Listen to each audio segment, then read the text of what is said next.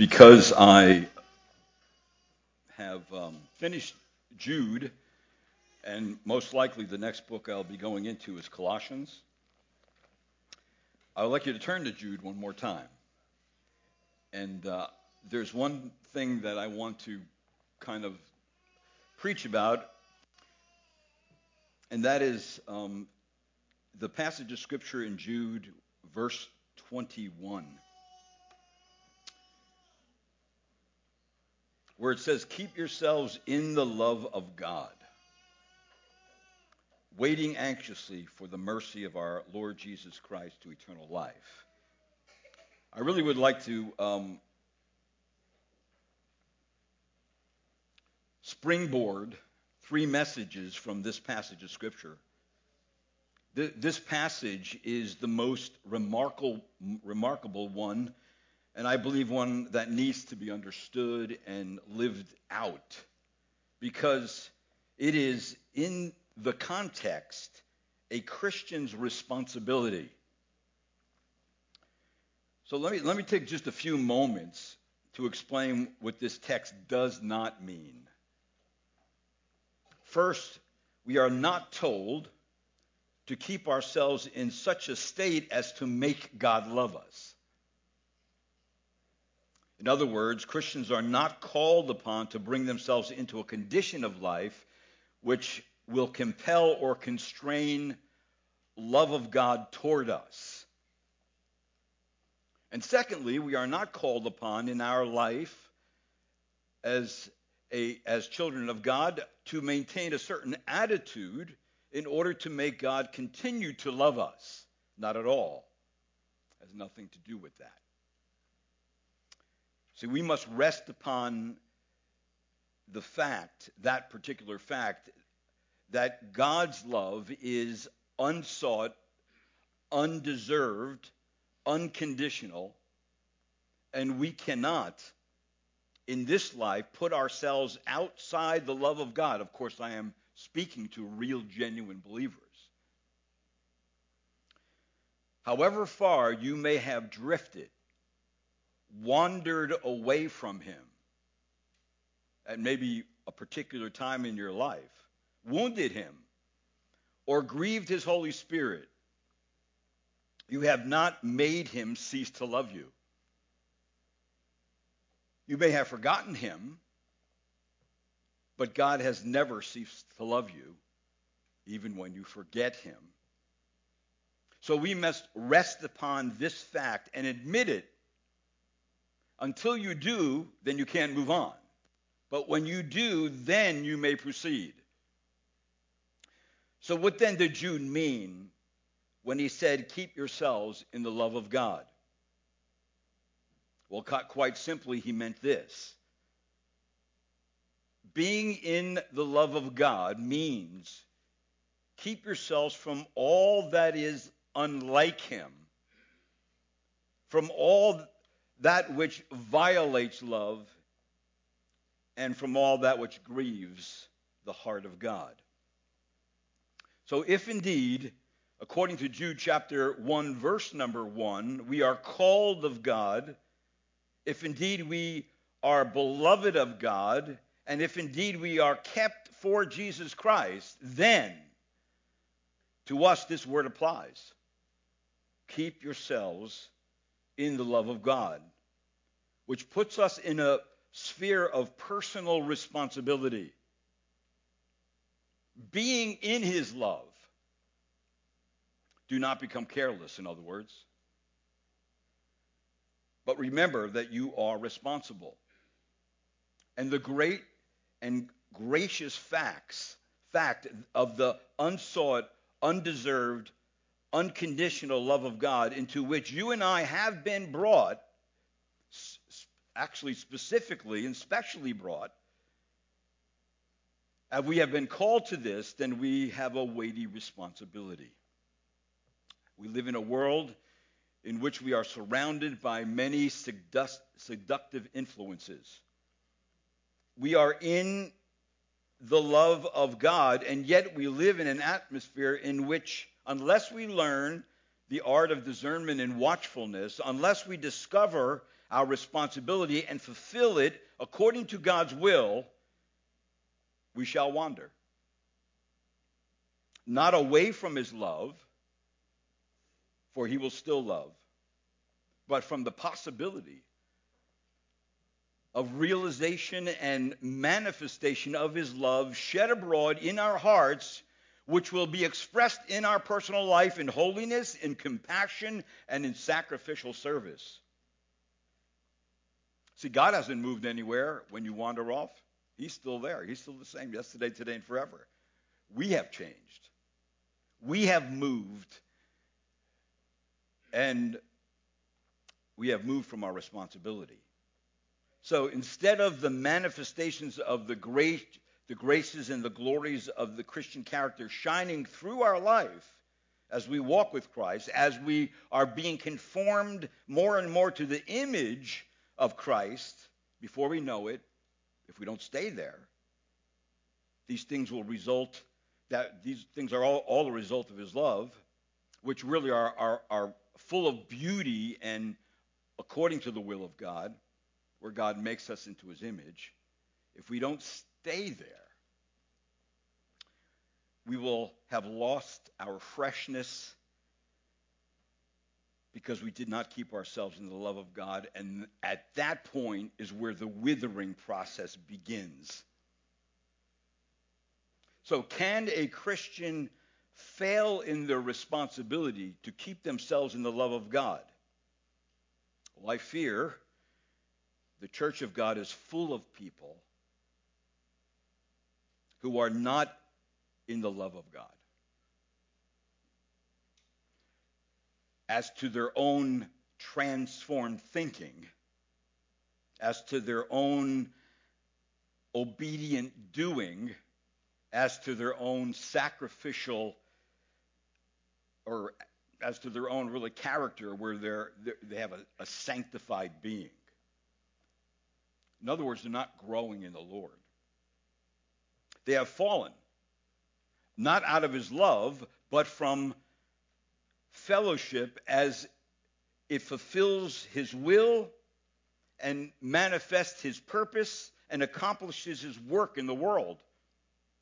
Now, you say, what, what am I speaking of? I'm speaking of the sad state of declining love in the life of a believer. This is one of the most dangerous places a Christian can be. Love turned cold.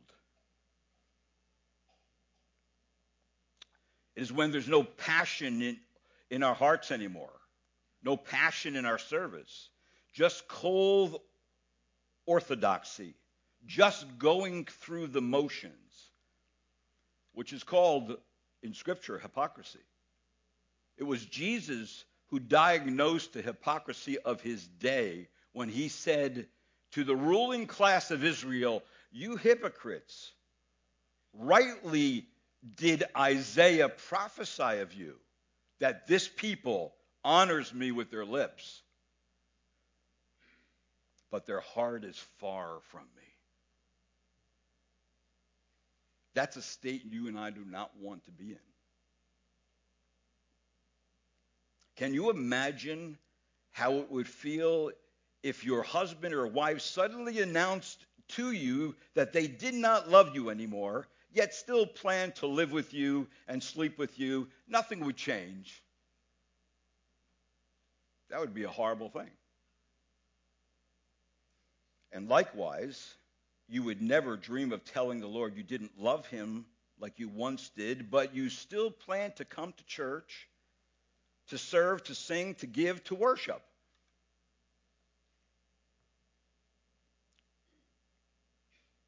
So, how can a Christian maintain responsibility to keep themselves in the love of God and not drift away or decline in love?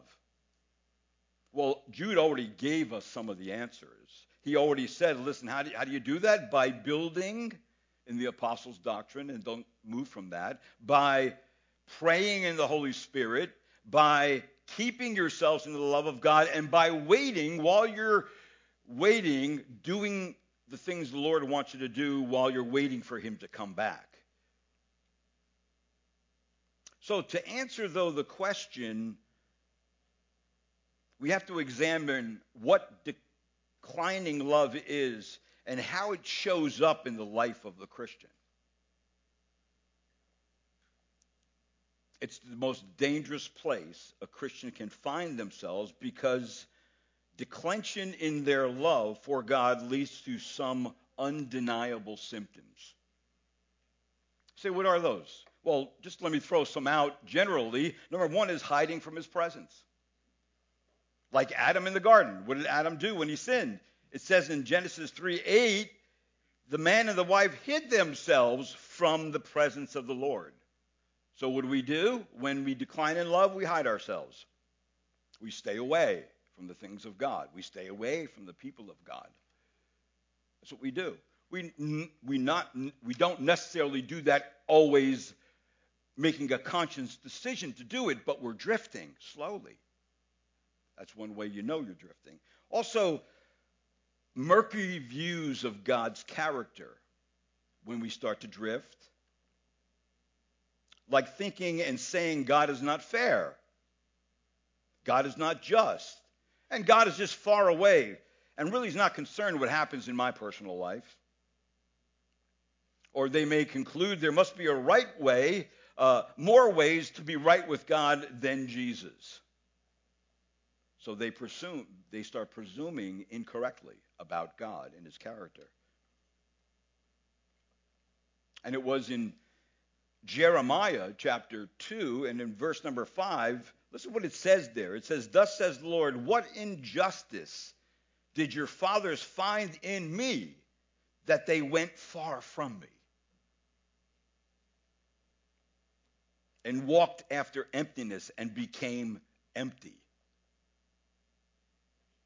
See, they concluded wrong about the character of God, and therefore they, in that, it gives a symptom of someone drifting. Also, people begin to misrepresent God's dealing with them, their, his providential dealing with them in their daily life. That no person, the person really no longer relates to God as father, like a father dealing with his children as such, but they begin to think of God as a judge and even as a tyrant. The person develops hard thoughts of God. Hard thoughts of God's providential dealing with them, which really leads to what? It leads to questioning, it leads to murmuring, it leads to complaining, it leads to disputing with God. So they go from hiding to presuming incorrectly about God to questioning God and they began to say, think also they start dwindling in their holy desire for him. We think God is, is pretty much like us, so we can live any way we want because God loves me anyway. And people become worldly at that point, self centered, and sloppy in their Christian walk.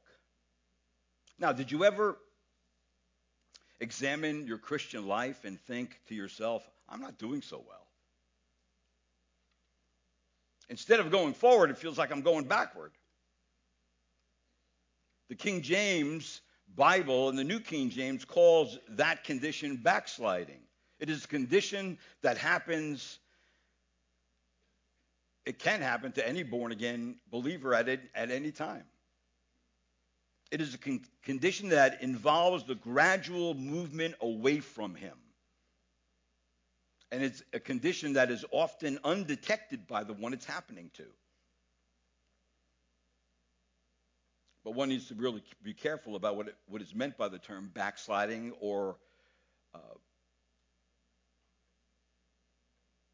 or to backslide or, or backsliding. The definition uh, of the word means to move backward. You or others have used the term backslide in this way, I think so and so is backslidden. We all have done that, right? So we usually mean what we usually mean is that someone has gotten away from the things of the Lord and that they are not doing what they once did. Now there are generally three causes of backsliding and or falling out of fellowship with the Lord.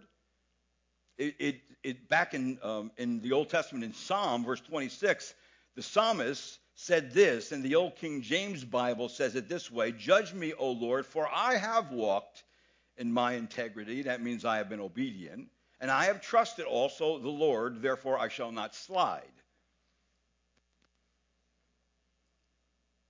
Now, the New American Standard Bible translates that word, I shall not slide, to being faithless. In other places, to being stubborn. In other places, apostasy. So the three causes of backsliding would be lack of faith, not trusting in the object of our faith, our Lord Jesus Christ. Secondly, disobedience, not maintaining integrity in our Christian walk. And then a third one is uncultivated love, not keeping yourselves in the love of God. Sometimes the word speaks of backsliding as an action of an unregenerate person who just turns stubbornly away from what they hear of God.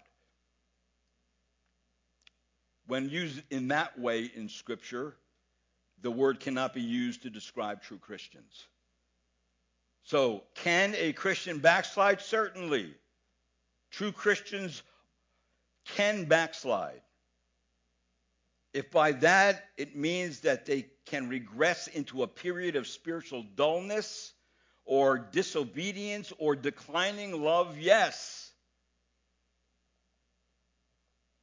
If that occurs, though, if they backslide, they will incur God's fatherly discipline. That's what it says in Hebrews chapter 12. That God the Father, if you are his child, will come and discipline you. In fact, it, te- it, tells us right there in Hebrews for those whom the Lord loves, he disciplines and he scourges every son whom he receives. God deals with us as children. And then it goes on to say, but he disciplines us for our good so that we may share in his holiness. So somewhere down the line, we have drifted away from the holy walk, the walk of godliness. And God says, sorry, my kids are not going to drift away uh, from me to the point where I'm going to reel them back in. And God does that through discipline. So if you're really a child of God, you'll definitely will be disciplined. And of course, Hebrews tells us also in verse number 8 if they backslide and are not disciplined, then they are not true children children of God. For it says this, but if you are without discipline, of which all have become partakers, then you are illegitimate children and not sons.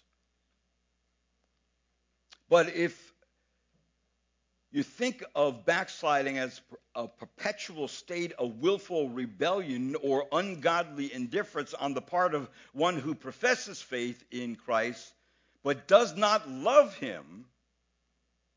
That is a sign of a false profession. Sometimes the term backslider is used to describe one who has forsaken Christ and abandoned the faith. In that case, it describes a person who was never truly saved. Other times, true believers are said to backslide.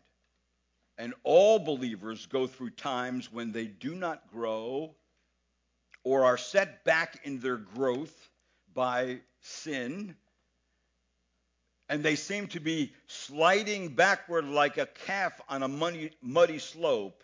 In that sense, the word could apply to true believers, but it cannot be used to support the notion that true Christians might abandon the faith completely. Why? Because God's keeping you. He's keeping you for Jesus Christ. He's keeping you because you have been God's promise to his son. Now, saying all that, let's move to a scriptural example uh, and the gradual movement away from fellowship with the Lord that can be observed in Peter's subtle downward movement away from the Lord. So let's take notice of this morning and let's take our Bibles now and turn to Matthew chapter 16. Let's take notice of really five, and I, I'm not going to spend a lot of time on each one. I just want to give you the sense of moving away from the Lord by different things that are going on, different circumstances that can arise in your life that can cause you to move away from the Lord, and specifically this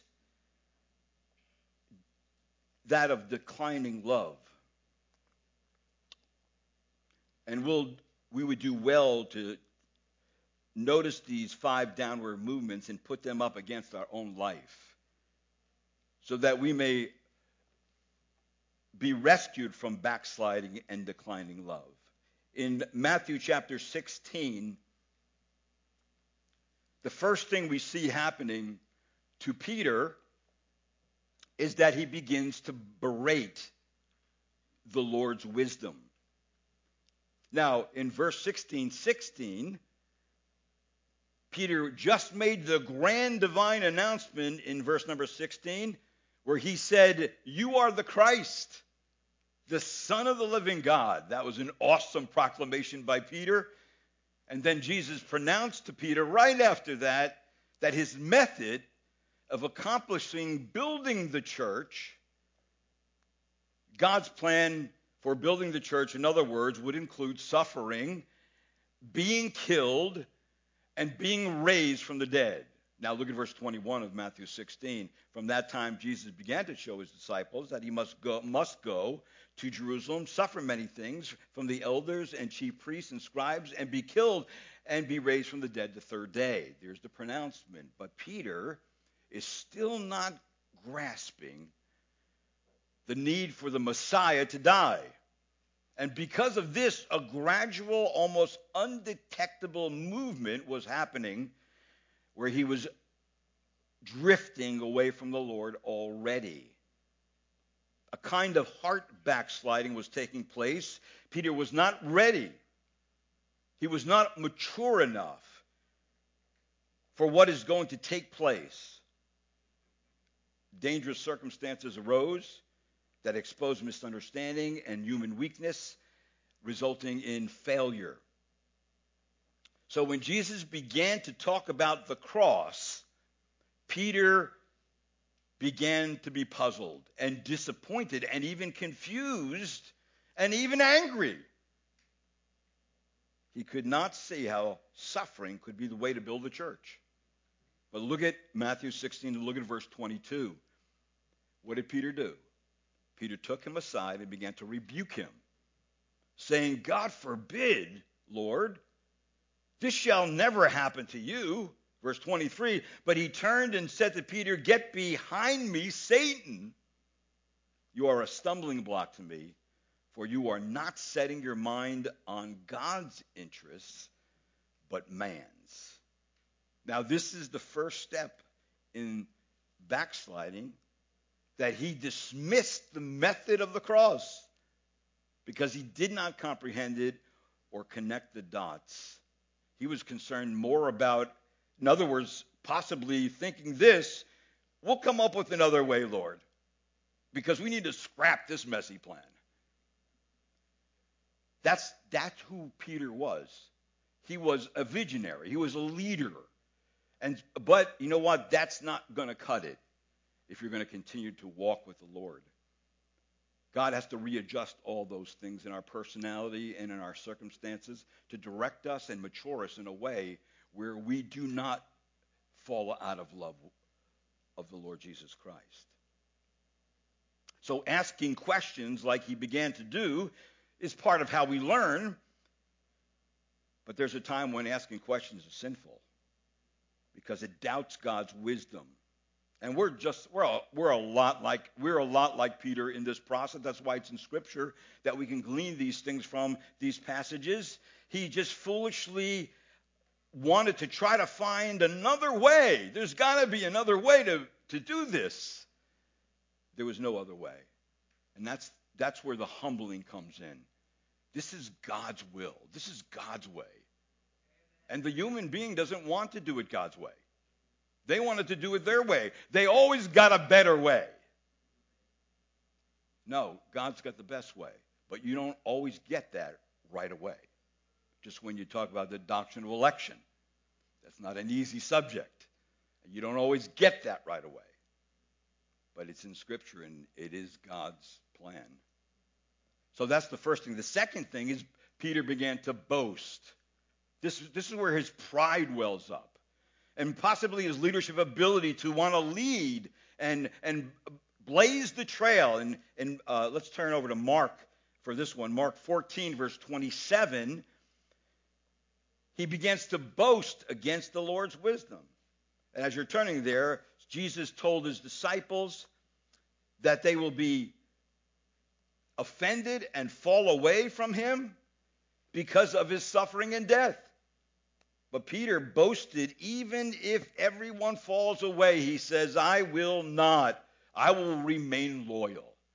Look at verse number 27 of Mark chapter 14.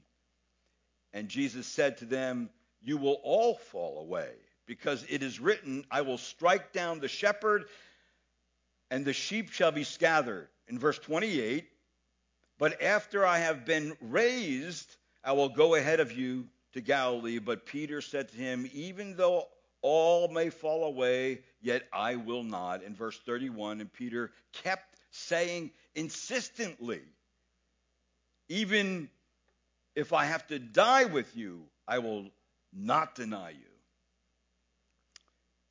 And they were all saying the same thing. Why were they saying the same thing, all of the disciples? Because Peter was the leader and he was leading them down the wrong path.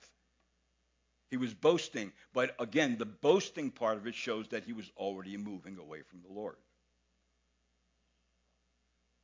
He questioned the master's knowledge about himself. You do not know me, although you think you do, Peter. And in verse number 30, Jesus said to him, Truly I say to you, this very night, before the rooster crows twice, you will deny me three times. So he foolishly, dependent on his own strength, his own knowledge, his own understanding, and totally disregarded what the Lord was saying. Do we understand better than Jesus? No. Who does understand better than, well, at least who, under, who understands when Jesus does give the truth? It's going to be this person, the person who's fearfully trembling. They are the ones who have no confidence in the flesh and do not want to grieve their Lord. They're the ones who stay close to Jesus. But you say, that doesn't look like someone who is strong and mighty and blazing a trail. No, but that is a growing, maturing disciple that God takes us and He moves us to the place where we are beginning to see what He has done and what He wants us to do. But this path that Peter's on, he continues goes he continues to go down this path, and it leads to the next thing in Mark chapter 14, verse 37 and 38. He begins to de- decline devotionally. Look what it says in verse 37. And he came and found them sleeping and said to Peter, Simon, are you sleeping? Could you not keep watch for one hour? Again, he went away and praying said the same words in verse 40. Again, he came and found them sleeping. And then, of course, in verse 41, a third time he said to them, Are you sleeping and resting? And then in verse number 37, in, where it says, Simon, could you not keep watch one hour? Keeping, keep watching and praying that you may not come into temptation. The spirit is willing, but the flesh is weak. So he began to decline devotionally. And Christians, if we only could be diligent in the area of watching and praying, how much more we could get done for our Lord if only we set our face toward Jesus more often in seeking Him in prayer, not only privately, but corporately. But the person who spends little time watching and praying has already begun to live independently of God and have already begun to decline devotionally with God. And usually, a lack of spiritual devotion to the Lord is replaced by other things like activities, doing things you or others, like the culture or yourself, like to do. And then you just push it aside. So, declining devotionally leads to a lack of watching and praying. And then also, a decline devotionally leads to depending on earthly wisdom to get things done. Again, you're depending on yourself. You're not depending on the Lord or His Word or His will or His wisdom. In Luke 14, verse 47, when they came to arrest Jesus, Peter took up a sword and cut off the ear of Malchus with the sword. In verse 47, verse, uh, it, it, says in Luke, excuse Luke 14. I'm moving out of Mark. Luke 14, 47. I just want you to listen at this point. It says in Luke 14, 47, but one of those who stood by drew his sword and struck the slave of the high priest and cut off his ear. Now we find out it was Peter who drew the sword. In, in John chapter 18, verse number 10, it says, Simon Peter then, having a sword, drew it and struck the high priest's slave and cut off his ear, his right ear, and the slave's name was Malchus. So, in other words, he was taking things into his own hands, responding in a worldly fashion. So, Jesus rebuked Peter, and it's recorded in Matthew 26, verse 52. Then Jesus said to him, Put your sword back into its place, for all those who take up the sword shall perish by the sword. So, worldly and fleshly weapons will not be the instruments that win the war the Lord Jesus Christ has taken up. It will be the cross, it will be his death, it will be his re- resurrection, and yes, it is messy, but it's God's will. So, this step of backsliding usually follows backing off and following the Lord at a distance.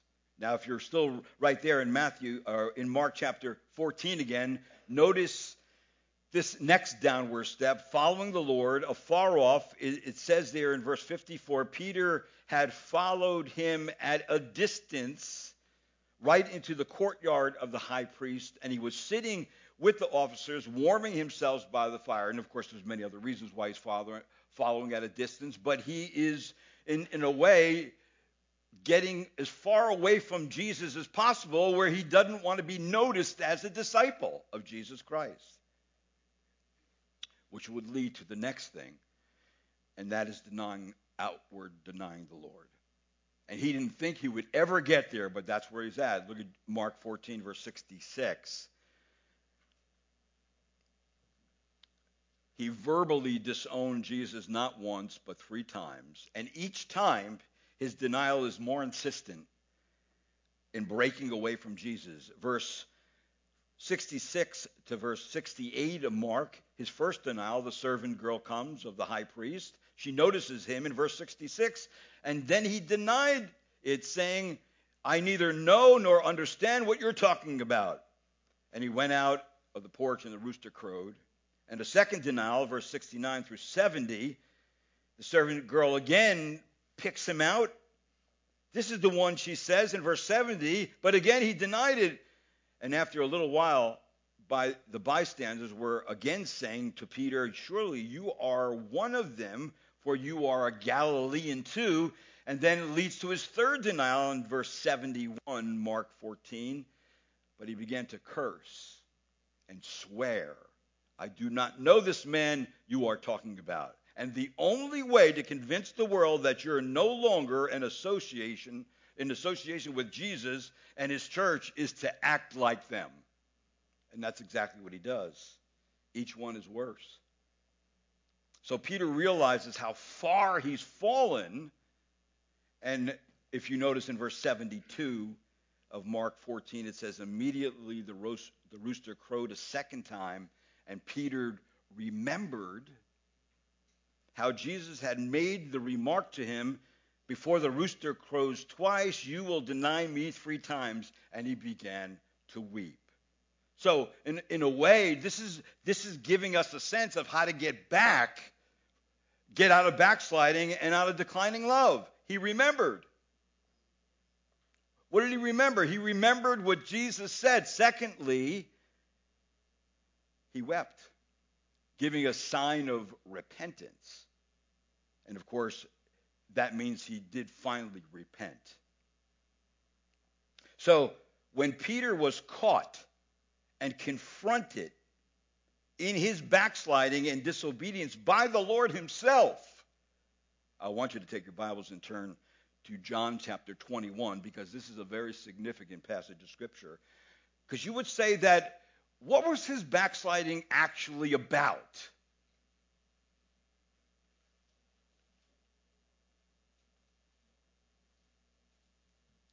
John 21, verse 15. What was his backsliding actually about?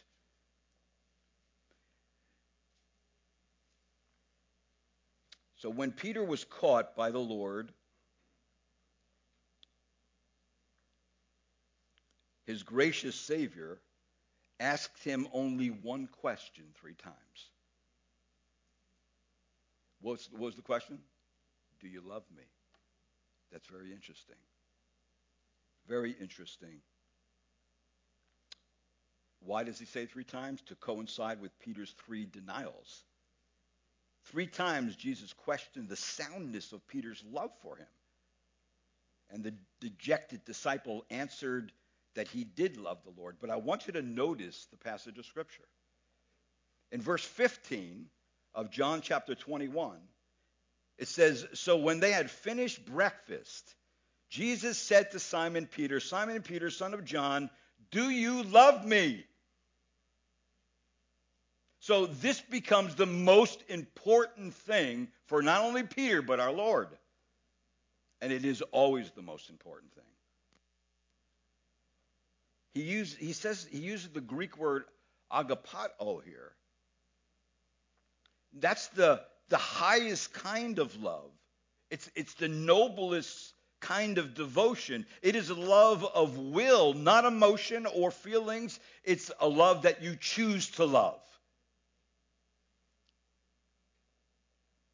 And Jesus says, Do you love me more than these?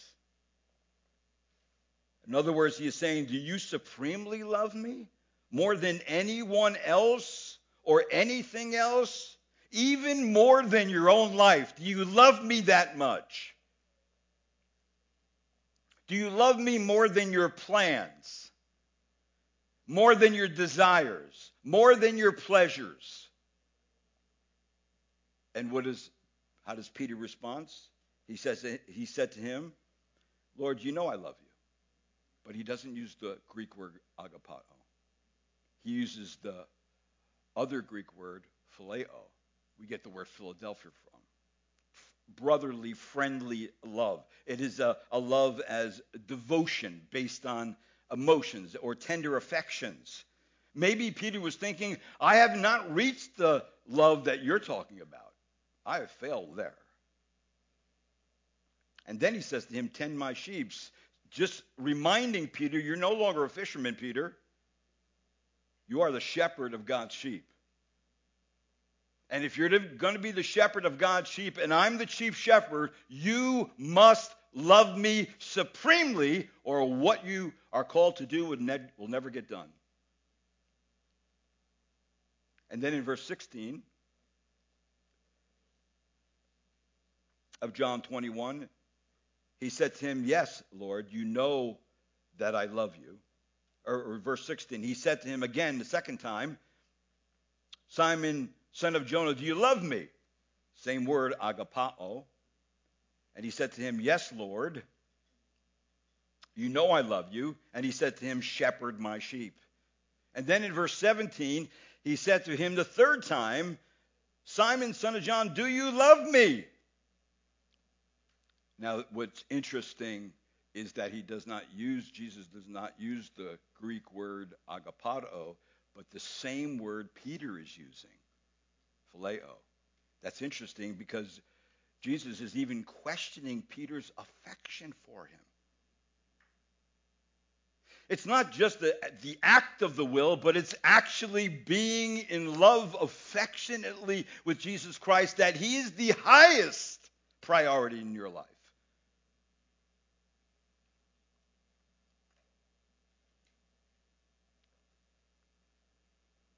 And of course, Peter says, Lord, you know all things. He didn't fight him this time. He didn't question him this time. He says, You already know that, Lord. I know that I, I know that I love you. And Jesus said, Tend my sheep. So, as was true for Peter, the depth of our love for Christ must be demonstrated by our obedience. The test of love is not emotion or sentiment. The ultimate proof is obedience. But I would say this affectionate obedience, willing obedience. I know my Lord, He is a good Lord, He is a good shepherd, and Lord, whatever you want me to do, I want to do it because I love you. And you don't say that, you could say that just in words when people use I love you just to say it, but words are always backed up by what? Deeds. So when the Lord is the priority in our lives, we will be willing to obey him and thus prove our love to him. But I say this right now, it's not easy. Because we're talking about a love that we have to mature in. And I believe that's the picture you get with Peter. He was not matured in this love yet, but he did become mature and so do I. So, do you know that loving the Lord Jesus Christ is what the Christian life is about? That's the distinguishing mark of the Christian. Love for the Lord Jesus Christ. That's what differentiates biblical Christianity from all the other religious systems. And this is what distinguishes true disciples from all other false followers of God. Just as Abraham's descendants thought in John chapter 8 that they were right with God merely because they were Jews and children of Abraham physically, while at the same time trying to make a plan to kill Jesus. And what does Jesus say to them in John 8 42? Jesus said to them, If God were your father, you would love me. So, how important and serious a matter is love to Jesus? Well, the Apostle Paul, in the final message in closing in 1 Corinthians, declared this that souls doomed to judgment are cursed. For what reason? Well, look in your Bibles and look at 1 Corinthians 16 22. This is a, this is an, uh, a baffling passage of Scripture in the sense. I understand what it says, but to wrap your mind around, I mean. He says this He declared judgment and doom and people to be cursed for this reason Look at it says in verse 22, chapter 16, verse 22 of 1 Corinthians. If anyone does not love the Lord, he is to be accursed. Could you just wrap your mind around that for a minute? Anybody who doesn't love the Lord is accursed. Somebody could say they love the Lord, but see, the Lord's not looking for words. You know who he's looking for? He's looking for your heart and your obedience. That's why we persevere to the end, right? That doesn't mean we understand all the theology. It means that we are understanding God's word to obey Him and we keep going. Declining in love toward God is the forerunner of hypocrisy and spiritual apathy, which then leads to becoming immersed in the cares of the world, falling victim to the culture, and turning to empty worldly pursuits that everybody else is good, says is good, but is not God's will. And that would naturally lead to compromise with evil, to corruption, to death, and then finally to judgment. So there are, are generally three precautions to backsliding. That means the way back from backsliding is this walking in integrity, that's obedience, trusting in the Lord, that's faith, and keeping in the love of God. You know what that is? Continuing to cultivate love for Christ.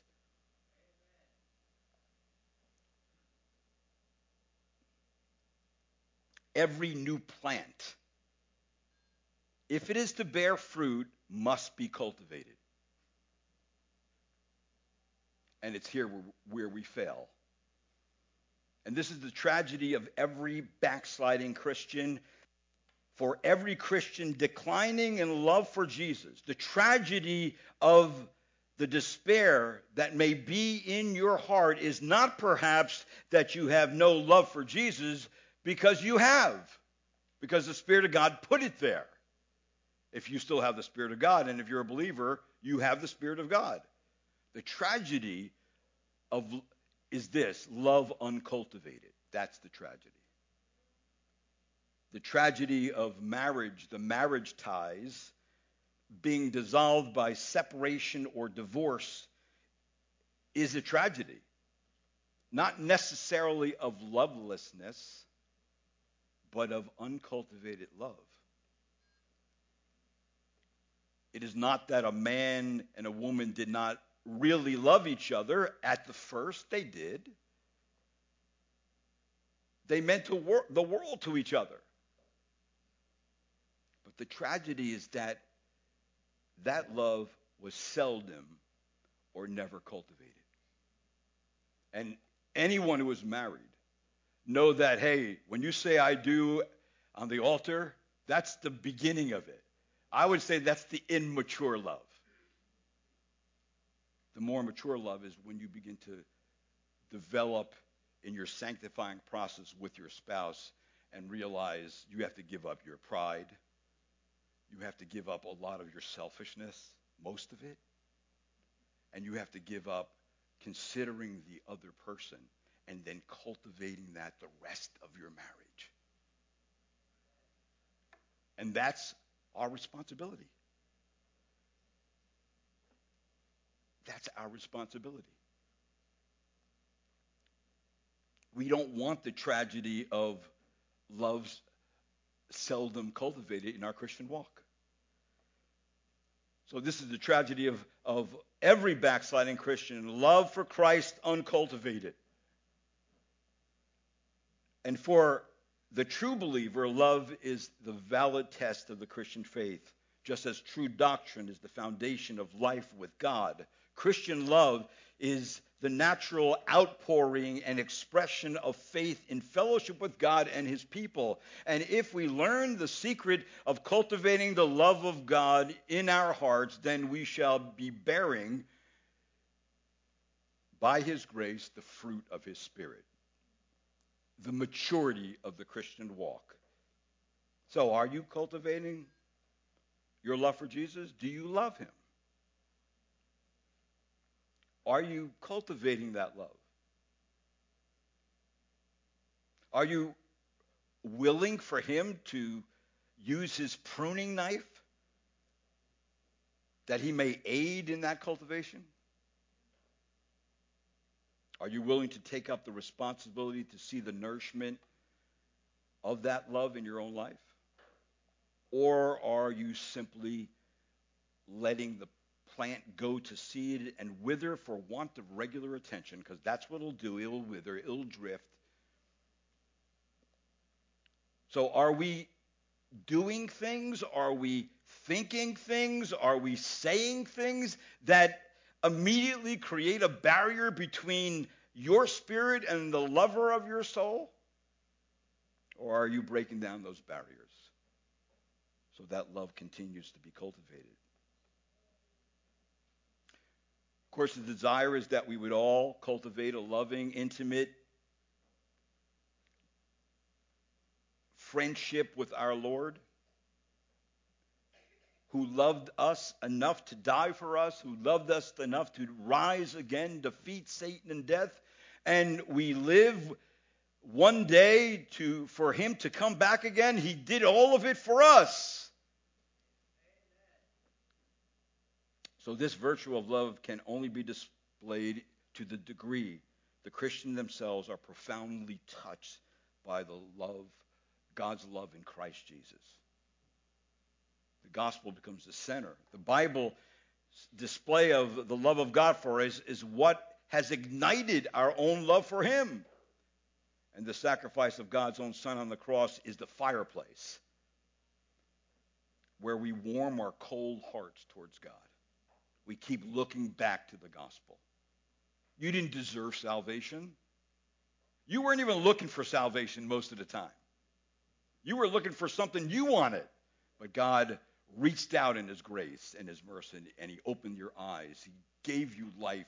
He brought you to Himself, and He saved you. So it is in the light of the marvelous facts of the gospel that we ask this question How could we not love Him back?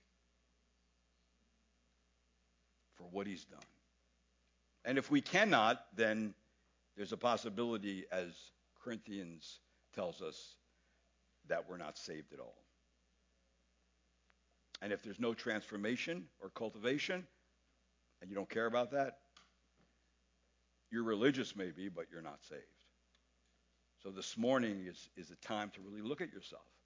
And not only that, for true Christians, if you've gotten to a place where you're pretty cold, spiritually, we're going to be dealing with how to get back there. But I just want to remember, I just want you to remember what happened to Peter, that he remembered. And then he wept because he's seen how far he moved away from Christ and he repented.